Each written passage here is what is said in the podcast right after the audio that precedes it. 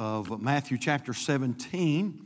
Matthew chapter seventeen. My heart's full this morning. This is, you know, this is so different, but, you know, uh, and I hope that the live stream is as good uh, at your home as it has been here today.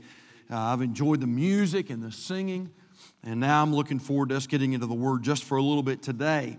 And so Matthew chapter seventeen in your Bibles, and I've preached from this passage before. Many of our Calvary folk will, uh, you know what, they'll they'll remember this. But this week, as I was in Matthew chapter seventeen, God began to show me some things that, uh, and all the times that I preached out of this passage, some things that I have never noticed that I want to share with our, our church family today. And God's been so gracious this week to speak to our heart and uh, to, to just to teach us and give us truth this week. Uh, but I wanted to I wanted to bring something today that would be an encouragement and a blessing. I know some of you are, uh, uh, you know, we, we just know that there are a few folk that are discouraged. Uh, you're a little downcast right now. And I just want to encourage you, and I, that's what I want the service to do, to glorify Christ, but also to encourage you. And I want you to understand that, you know what, if His eye is on the sparrow, then you know He's watching you. And so we know that God's got us in the palm of His hand. And so Matthew chapter seventeen, and look, if, if you will, at verse number one. And the Bible says, "And after six days Jesus taketh Peter, James, and John, his brother, and bringeth them up into an high mountain apart, and was transfigured before them, and His face did shine as the sun, and His raiment was white as the light. And behold, there appeared unto them Moses and Elias talking with Him.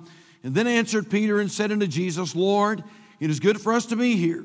If Thou wilt, let us make here three tabernacles, one for Thee, and one for Moses, and one for Elias. While He yet spake, behold, a bright cloud overshadowed them, and behold, a voice out of the cloud, which said, This is my beloved Son, in whom I am well pleased. Hear ye Him. And when the disciples heard it, they fell on their face and were sore afraid. And Jesus came and touched them and said, Arise, and be not afraid."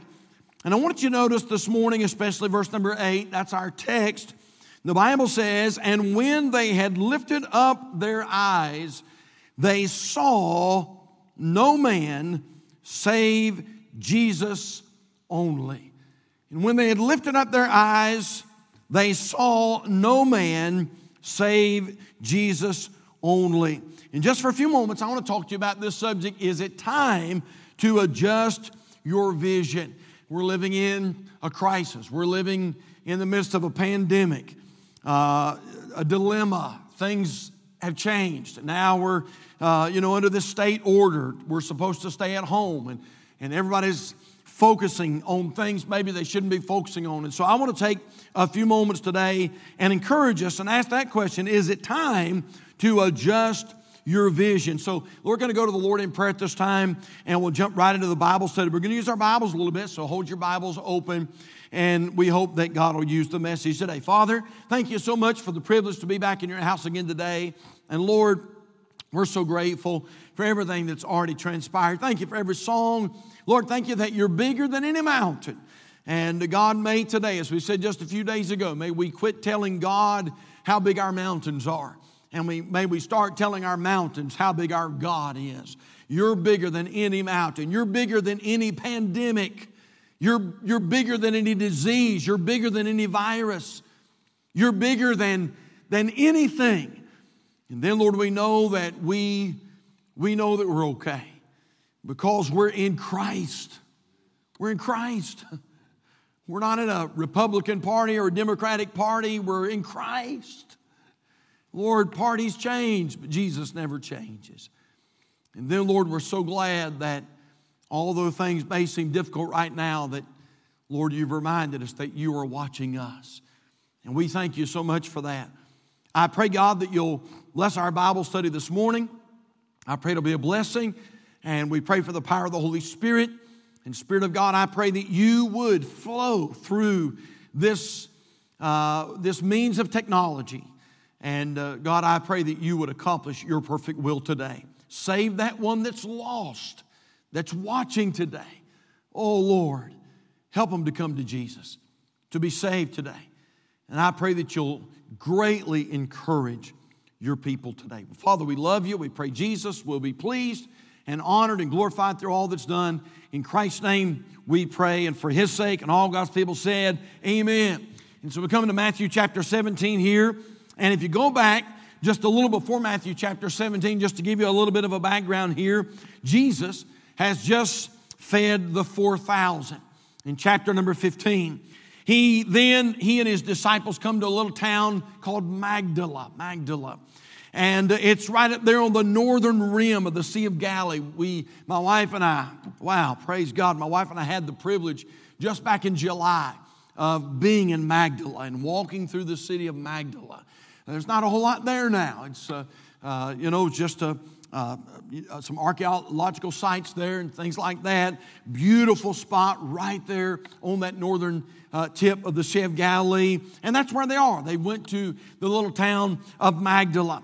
And, uh, and, and once there, the Lord Jesus has an encounter with the Pharisees. And then he takes a little time to instruct his disciples. And then six days later, we find that uh, Jesus is transfigured before his disciples. He allows three, Peter, James, and John, to go up with him to the mount, and he not only allows them to see his humanity, but we notice here that Jesus allows them, or allows them to see his divinity. As for just a moment, he removes that robe of flesh. He is what we call the incarnate Son of God. He is deity enrobed in human flesh. And just for a few moments, the Lord Jesus Christ disrobes, if you will, from that humanity. And he allows his disciples to see his divinity. They allow, he allows them to see his glory as his glory shows through. As I begin to read that story this week, and the Spirit of God began to speak to my heart, and I began to think about, you know what, there were, there were so many different things that the disciples could have focused on during this time. Never seen this before, never noticed this before. I'll put a few of them up here on the screen for you today, but several things. How about this? Number one, uh, we noticed that there were supernatural distractions present. Supernatural distractions. We notice here in Matthew chapter seventeen, verse number one, that they were high on a mountain. Look, if you will, at verse one. And after six days, Jesus taketh Peter, James, and John, his brother, and bringeth them up into an high mountain apart. And again, I just, you know, I can't even say this enough, how I appreciate Calvary. And, uh, and back in July, Calvary sent my wife and I on a beautiful, beautiful trip uh, to the Holy Land. And uh, and now, after having been there, I can honestly tell you that that the views in Israel are absolutely breathtaking. It's a harsh country. It's desertous. It's dry. There are different places you can go where there doesn't even look like there's one plant, not one blade of grass. It's just nothing but sand and rocks. I mean, there just are there are rocks everywhere in Israel. But in its own way, Israel is just absolutely a, a beautiful and a breathtaking place. I remember one instance, my wife and I, they took us up to what's called Mount Precipice. Mount Precipice. It's on the southern edge of Nazareth, and uh, and as you're up on the mount, you can look out over the city, which Nazareth is a very large place, and you can le- look out over the city of Nazareth. Uh, Mount Precipice is that place where the religious leaders tried to take Jesus and throw him off the mountain. Some of you remember that story. And I remember as our, as our missionary took us up on the top of Mount Precipice, and it was a very windy day there, and we went out right over there to the edge of the mountain, and literally it seemed like you could see forever. It really made you feel like you were literally on the top of the world.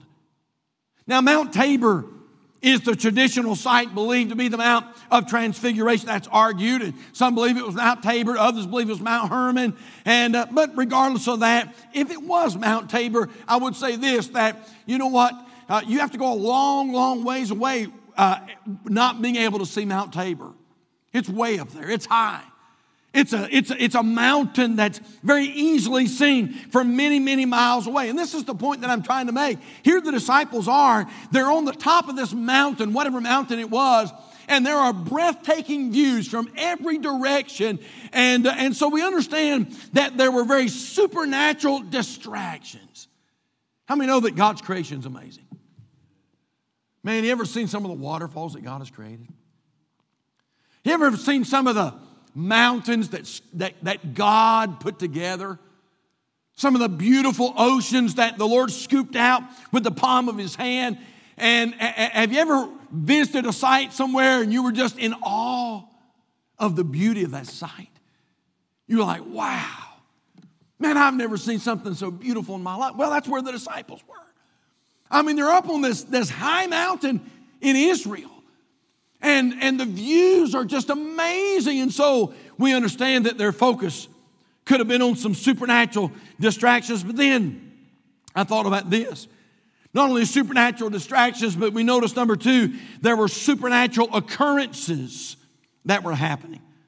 Look at verse two, if you will. The Bible says, the Bible says about the Lord, and he was transfigured before them. And his face did shine as the, as the sun. And his raiment was white as the light. We notice here that Christ was transfigured before their eyes. The Bible says he shone as the sun, white as the light. The word sun there literally means the literal rays of the sun. In other words, as the Lord Jesus dropped that robe of flesh and his glory began to shine through, he literally looked like the literal rays of the sun itself.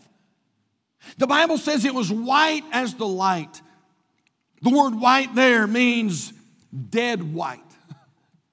In other words, you couldn't get any whiter. It was so white it was blinding. I'm trying to think of a way I could illustrate, illustrate this, all right? Have you ever walked outside the next morning after a big snow and the sun was just bright and the skies were crystal clear and the sun was hitting that snow, and when you walked out, you're like, whoa. It was blinding. By the way, if you stay out in that long enough, it really can blind you. It was blinding. It was so white. It was just, it was blinding. Well, that's where they were. I think it would have been something similar to a welder's torch. Many of our men here at Calvary Baptist Church know a lot about welding and some welders in our church. And if you've ever watched a welder as he begins to weld, you know what? You, you, you really can't, and you're not supposed to, you can't look at that, at the brightness of that welding going on because it's so bright, it'll damage your eyes. And I believe that's what's going on here on the Mount of Transfiguration. There were supernatural occurrences that were happening. We understand that the disciples could have had their focus on many things, supernatural, uh, supernatural distractions, supernatural occurrences. But, boy, how about this?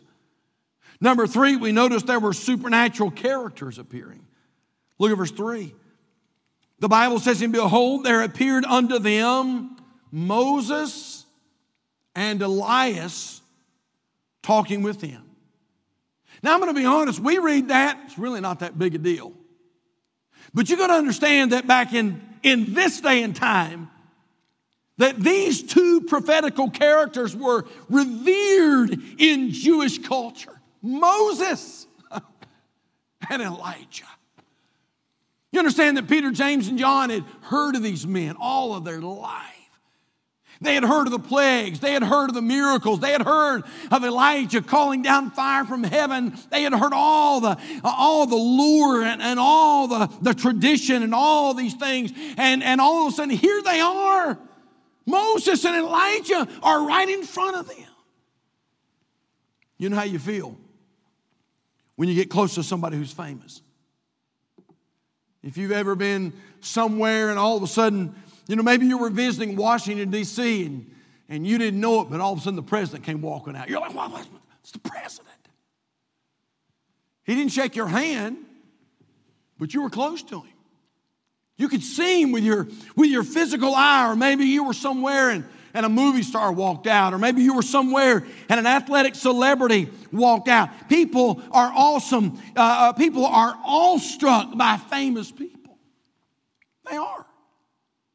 Some, most of you know, our church family knows, our son and daughter-in-law pastor a church in uh, Los Angeles, California. And so we never thought we'd ever be taking trips to Los Angeles. But when you have four grandbabies, well, you take more trips to Los Angeles than you ever thought you'd take. And uh, but anyway, they're they're not very far at all from Hollywood. And I remember one uh, on one occasion we were there, and we were going to Hollywood. There is a uh, Garelli's ice cream there in Hollywood, so of course we have to make that stop for my wife. And and uh, but we were going down to downtown Hollywood, and we didn't even realize what was going on. But there was a, mo- a movie debut. We don't keep up with all that, you know, all that stuff. But there was a movie debut, brand new movie was coming out, Hollywood, and they were doing a debut that night in downtown Hollywood. So they had Hollywood Boulevard completely cr- closed off, and there were limousines, and there were bright lights and uh, cameras flashing, and, and literally there were thousands. I mean, when I say thousands, I mean thousands. There were thousands of people there that were lining the sidewalks, and, and they were all there for one purpose, and that was to get a glimpse of the movie stars. Man, just to, everybody was holding their cell phones up, trying to get a, trying to get a picture. They weren't going to get a picture with the movie stars, but they were going to get close. They were close to somebody that was famous.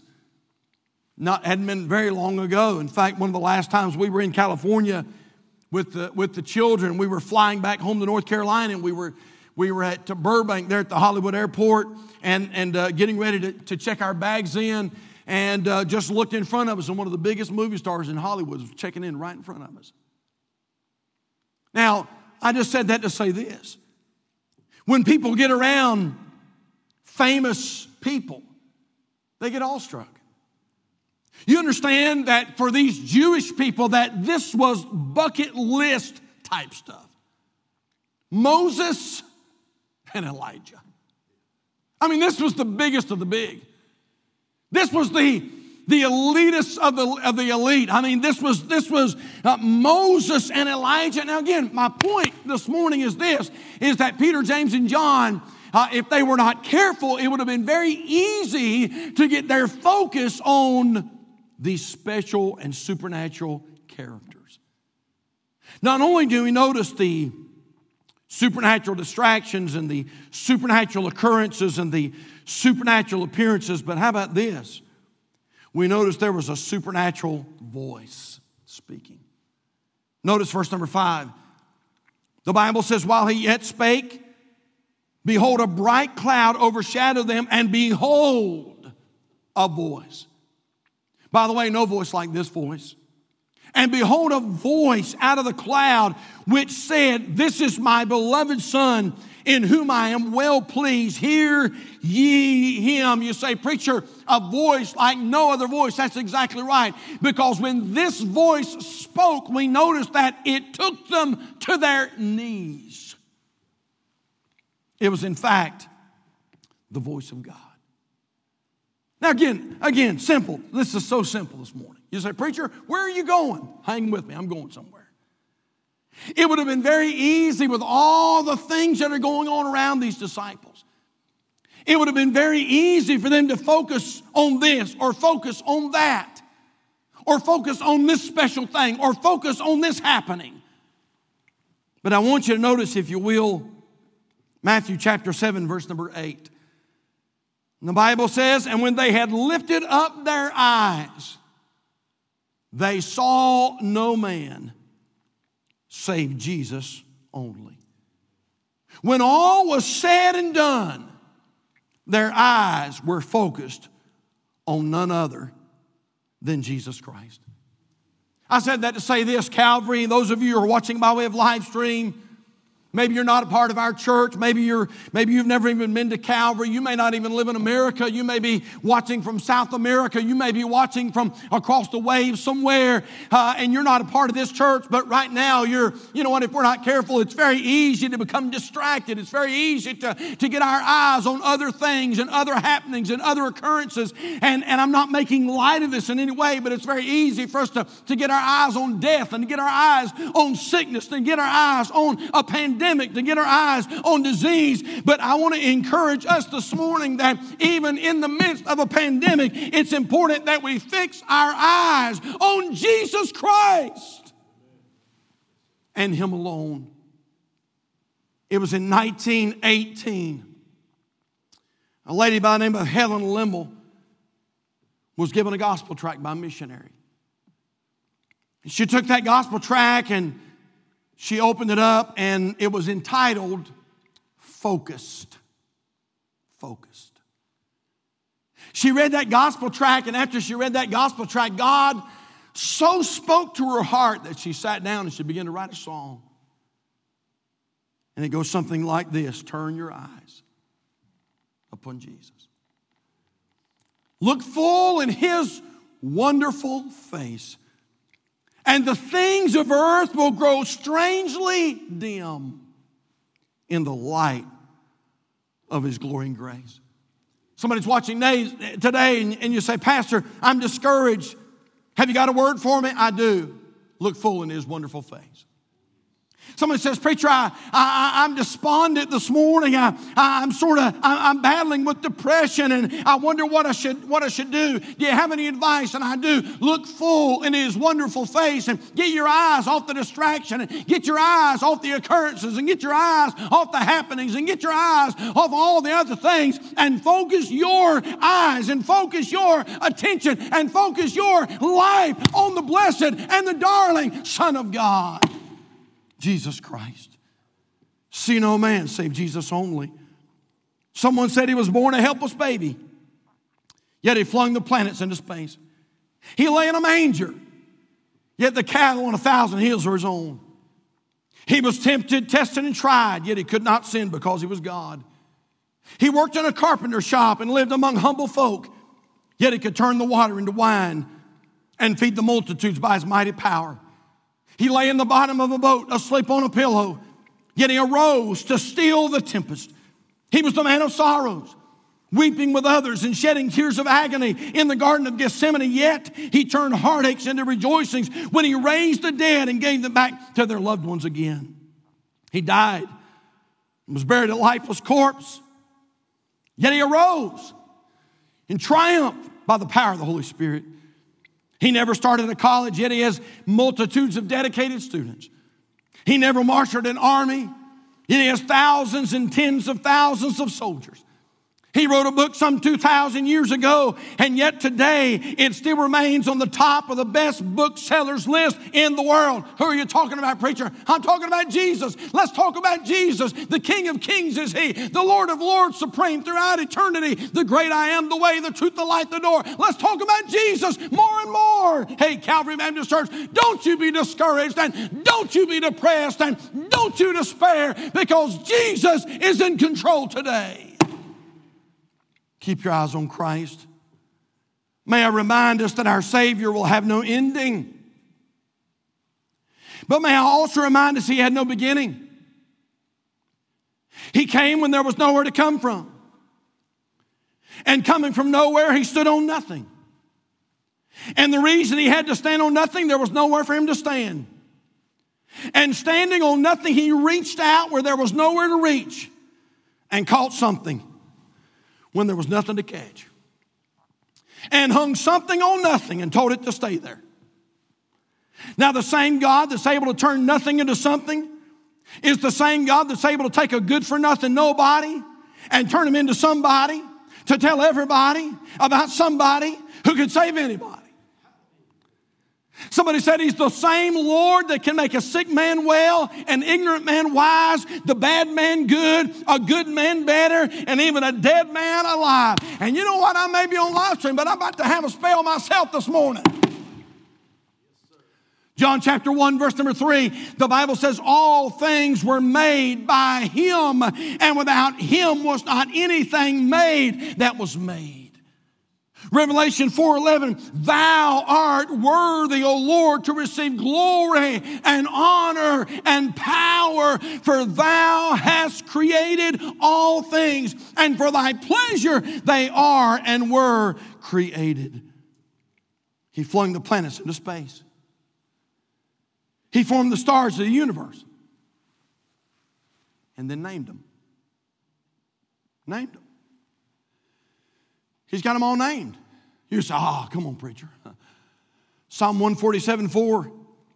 He telleth the number of the stars. He calleth them all by their names. Someone said he placed the sun some ninety-three million miles away from the earth. Someone else said the sun is so big that if you open to the sun and you pour it in five hundred thousand earths, you can shake it and it sound like a baby rattle. It's so big. That the sun is so far that if you got in your car and drove one hundred miles per hour to the sun, it'd still take you one hundred six years to get there. And yet, Calvary, walk outside in just a few moments and you'll feel its warmth on your face. What a God. Someone said he's the first and last, the beginning and the end. He's the keeper of creation, the creator of all. He's the architect of the universe and the manager of all times. He always was, always is, and always will be. He's unmoved, unchanged, undefeated, never undone. He was bruised and brought healing. He was pierced and eased pain. He was persecuted and brought freedom. He was dead and brought life. He's risen and brings power. He reigns and brings peace. The world can't understand him.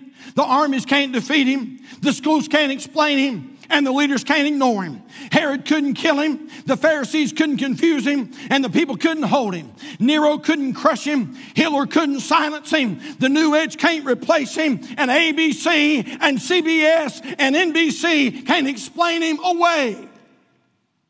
He's light. And he's love. And he's longevity. And he's Lord. He's goodness and kindness, gentleness and God. He's holy and righteous, mighty and powerful and pure. His ways are right. His word is eternal. His will is unchanging. And his mind is on me. He's my Redeemer. He's my Savior. He's my guide. He's my peace. He's my joy. He's my comfort. He's my Lord. And he rules my life. I thought about Psalm eighteen three. I will call upon the Lord who is worthy to be praised. Shame on us for getting our eyes on a virus. Every time you turn the news on, and I'm, I'm not trying to be critical, but I'm just, I'm telling you, every time you turn the news on, all you see are these little forms of some kind of a virus. I guess that's what a virus looks like. It's all you ever see. Virus, virus, and I'm not, I'm not trying to make light, light of that. I, we're praying for folks that are sick. I have some folks on my prayer list right now I'm praying for. But I'm just saying that if we're not careful, we'll get our eyes on all those things when it's very important for the child of God to make sure that you don't get sidetracked and distracted. It's important that Calvary Baptist Church, that we keep our eyes on the Lord Jesus Christ. Why would we want to put our eyes on anything other than a Savior like that? I think in our church we have a few, maybe not many, many. We have a few golfers in our church. And uh, I'm thinking, I got a few coming to my mind right now. I know we got several that love to golf. You know, golf's a funny sport. And uh, you got to be really, really good to master golf. And I don't know, if even if you're really, really good, if you ever master golf. You can go out to Dick's Sporting Goods or you can go to Academy Sports. You can buy the most expensive golf clubs money can buy. Callaway, TaylorMade. You can, you can get you the ni- nicest golf bag, the most beautiful golf clubs. You can shine them up. You can buy the little socks to put on them so they don't get scratched up. You can then go back and you can buy you the most expensive pair of golf shoes that money can buy. If you've got the money, you could, you could go out and you could join the, the, the, the, the most elite of country clubs. But you know what truth matter is? There's one rule in golf. And it doesn't matter if you have great clubs. It doesn't matter if you're a part of a great country club. It doesn't matter if you have great shoes on. If you don't focus on the ball, you'll never be a good golfer. And, and for those who don't play golf, just bear with me just for a moment. There's something about getting in that golf stance, putting that golf ball on the tee, getting in that stance, and when you swing, you know what? Naturally, you want to look down the fairway. But you know what? The golf rule is this. You've got to keep your head down and keep your eye on the ball if you're going to hit it true. By the way, did you know if you and I are going to be good Christians, there's a rule. And the rule is this: if you get your eyes on distractions, if you get your eyes on occurrences and happenings and pandemics and problems, you're not going to be the best Christian you can be. But if we'll keep our head down and keep our eyes on Jesus, keep your eyes on Jesus, you know what? God will help you to be the best Christian you can be. I thought about that little story about the young man that was plowing. He's out, out in the old field, and he's, he's plowing with a mule. And he'd, he'd get down to the end of the field, and his, his furrows were just as crooked as a dog's hind leg. He just could not plow a straight line. And he was so aggravated, and so somebody came to him, and, and they told him, they said, son, I said, I can tell you what your problem is. He said, you're looking at the mule. You're looking at the back of the mule. He said, here's what you need to do. He said, when you start, he said, I, I, you need to look down at the other end of the field. And he said, you need to put your eyes on something down there that does not move. And he said, you just plow toward that immovable, oh boy, I'm about to get happy right now. Just plow toward that immovable object. By the way, he did that. He turned around and looked back. Man, that furrow was just as straight as an arrow. Hey, child of God, this is the word. If you get your eyes on anything else, or by the way, if you get your eyes on anyone else, get your eyes on a preacher. There's somebody watching today by way of live stream, and somewhere along the line you got your eyes on a pastor. You got your eyes on a preacher, and that preacher disappointed you. You got your eyes on a deacon, or you got your eyes on a choir member, or you got your eyes on a Sunday school teacher, and that Sunday school teacher or that choir member did something that disappointed you. This is my, this is my word. Get your eyes off of them. Get your eyes off of man. Get your eyes off of the happenings. Get your eyes off of the problems. Get your eyes off the discouragements, and put your eyes on Jesus Christ today. My hope is built on nothing less than Jesus Christ and his righteousness. I dare not trust the sweetest frame, but wholly lean on Jesus' name. On Christ the solid rock I stand. All other ground is sinking sand. Would you bow your heads with me today? And as we close this service, I want to take just a moment, and I want to make an appeal to all those who are watching today by way of live stream. It's very possible that we have spoke to somebody today who doesn't know Christ as Savior. And if that's you today, if you don't know that you know that you know that you're on your way to heaven, you say, Pastor, can you know? Sure you can. First John five thirteen, the Bible says, these things have I written unto you that believe on the name of the Son of God, that ye may know that ye have eternal life. And so the Bible tells us we can know. We can know. Would you realize the Bible says that we're sinners in need of a Savior? For all have sinned. That's me. That's Brother Brandon. That's the men back here in the, in the, in the sound room. For all have sinned and come short of the glory of God. We have fallen short of what it takes to get us into heaven.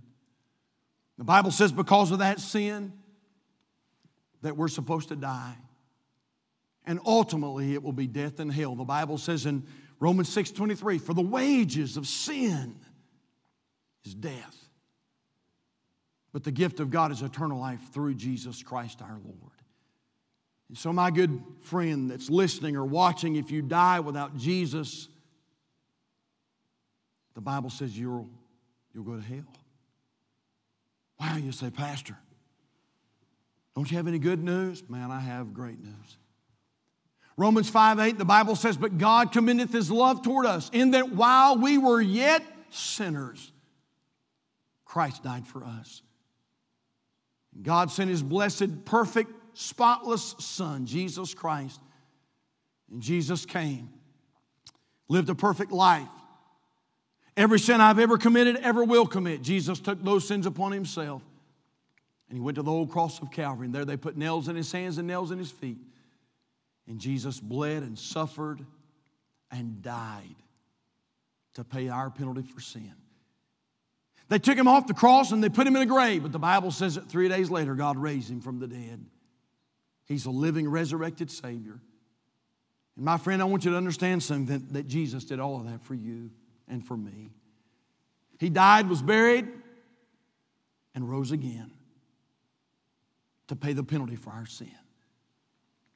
You say, Pastor, I believe that. Do you think Jesus would save me? I don't think, I know he would. The Bible says in the book of John, to as many as received him, to them gave he power to become the sons of God, even to them that believe on his name. Romans ten thirteen, the Bible says, for whosoever shall call upon the name of the Lord shall be saved. Right now, wherever you may be, if you'll believe that Jesus Christ died for you and rose again, paid the penalty for your sin, why don't right now you just invite him into your heart and life? Receive him as your Savior. Just pray something like this to the Lord. Just bow your head right now and just pray something like this to Jesus. Not to the preacher, but to Christ. He's listening. And say, dear Jesus, I'm sorry for my sins. I'm sorry for my wicked ways. I ask for your forgiveness right now for every sin. Lord, I believe that you died for me and rose again. And right now, I invite you into my heart and life to be my Savior. Jesus, save me and take me to heaven when I die. Thank you, Jesus, for saving my soul. Now help me to live for you as never before. If you prayed that prayer today, would you do this? Would you just post it? Maybe you're watching by way of, uh, by way of YouTube, or maybe you're watching on Facebook today, and you say, Brother Pope, I just prayed and I invited Christ into my heart and life. Would you just post that right now in the comments and just say, preacher, I got saved. Pastor, I just invited Jesus into my life. And we would love to rejoice with you. If not, if not that, write us. Write us, P O Box two ninety-eight, Union Grove, North Carolina, two eight six eight nine. And we would love to rejoice with you and maybe even get some helpful materials into your hands. Calvary, we love y'all. Appreciate you watching. We'll, we'll, we'll uh, live stream again tonight at six p.m. And so please be praying for the service. Father, thank you so much. This is so different, but it's been great. It's been so good. And God, I thank you for allowing us to meet together as a church family. Lord, bless our dear people. Encourage them. Sustain them through these times. And God, I pray that you'll do great and mighty things in their life. Those that are discouraged, God, today, I pray today would be a great day of encouragement. And God, I pray that you'd strengthen us in the faith. And then, Lord, I pray that you'll speak to our hearts tonight in the service. And we pray that our Savior, Jesus, would receive honor and praise and glory from all that's done. We sure love you and praise you, Lord. In Jesus' name we pray, and for his sake. Amen. Amen. God bless you. Have a great day.